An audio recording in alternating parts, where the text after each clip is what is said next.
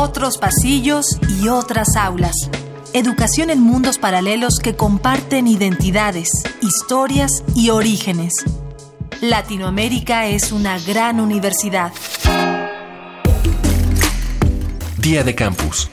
Una excursión por las voces de los universitarios.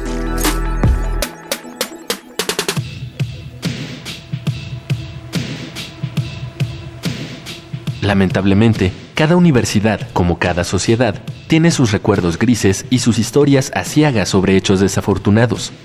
Estos incidentes hacen a las autoridades cuestionarse sobre la seguridad dentro del campus y en la búsqueda de un responsable adecuado suelen culpar a la universidad misma, como si el pensamiento creativo, como si la libertad fueran peligrosos. Hay quienes creen que la culpable de todo puede ser la misma autonomía. ¿Cuáles son las mayores amenazas a la autonomía de una escuela? La ideología, la religión, los recortes al presupuesto y también la privatización de las universidades públicas. Mi nombre es María Fernanda, tengo 19 años, soy de Sarapiquí, Costa Rica. Hola, soy Jesús Morales, soy estudiante de la licenciatura en Historia de la FESA Catlán. La inseguridad dentro y fuera de la universidad los intereses económicos y políticos sobre la educación y la afiliación política de algún funcionario de la universidad.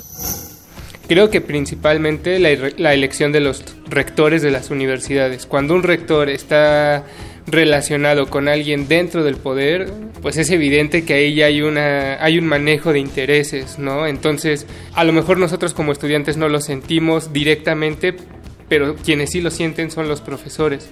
Hola, me llamo Arturo Alvarado, tengo 27 años, eh, estudio la licenciatura en Comunicación Social en la Universidad Autónoma Metropolitana.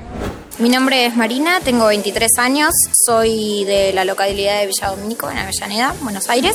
Estudio para ser guía universitario de turismo en la Universidad Nacional de Avellaneda.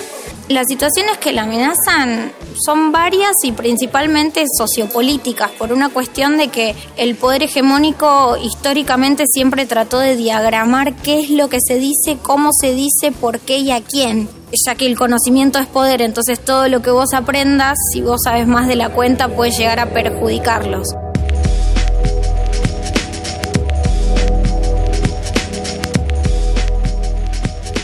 Si a algo tememos es a los cambios sobre todo en situaciones donde el modelo actual funciona a pesar de las fallas esperables.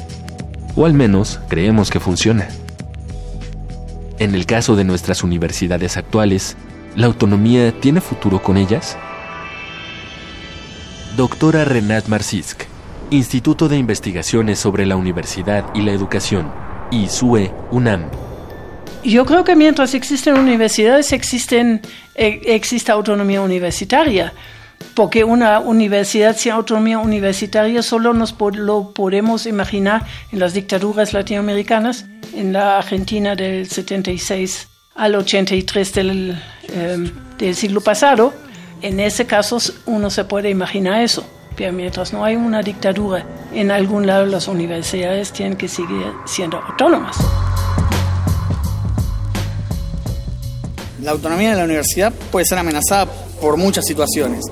Primero hay que entender que para el poder político la autonomía universitaria siempre y la autonomía de pensamiento siempre es peligrosa, porque no pueden controlar el desarrollo de ese, propio pensamiento. El poder político lo que quiere es que uno piense como ellos.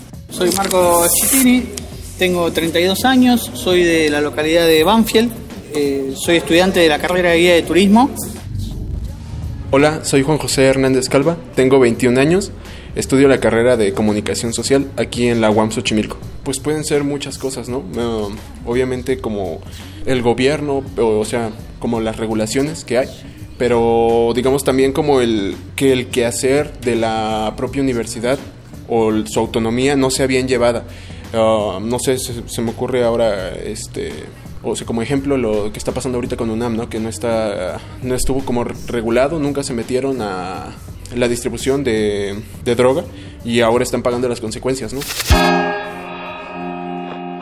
Día de Campus es una coproducción de la Unión de Universidades de América Latina y el Caribe y Radio UNAM, con la colaboración de Universidad de Costa Rica, Universidad Autónoma Metropolitana, Universidad Nacional de Avellaneda, Universidad Nacional Autónoma de México y la Universidad Central del Ecuador.